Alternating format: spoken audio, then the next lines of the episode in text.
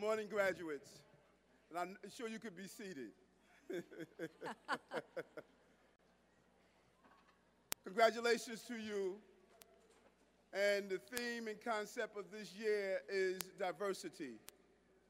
As I look over this crowd, many of you are first time college graduates in your family.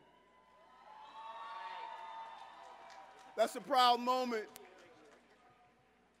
And let me say to you, as you leave this great institution with a great president and great faculty and staff, the goal is not to embrace what I call the anti Christopher Columbus theory.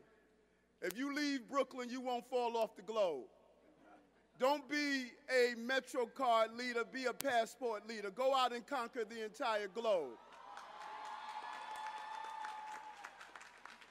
Brooklyn College taught you how to think with your minds, but life teaches you how to live with your heart.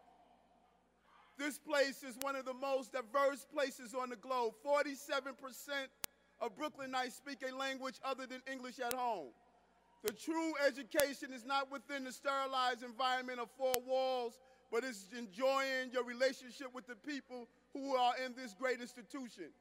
Experience the beauty of diversity in this borough, in this country. This is the place where American dreams are made. Don't live in the shadows of the reality of the greatness you could have in this country.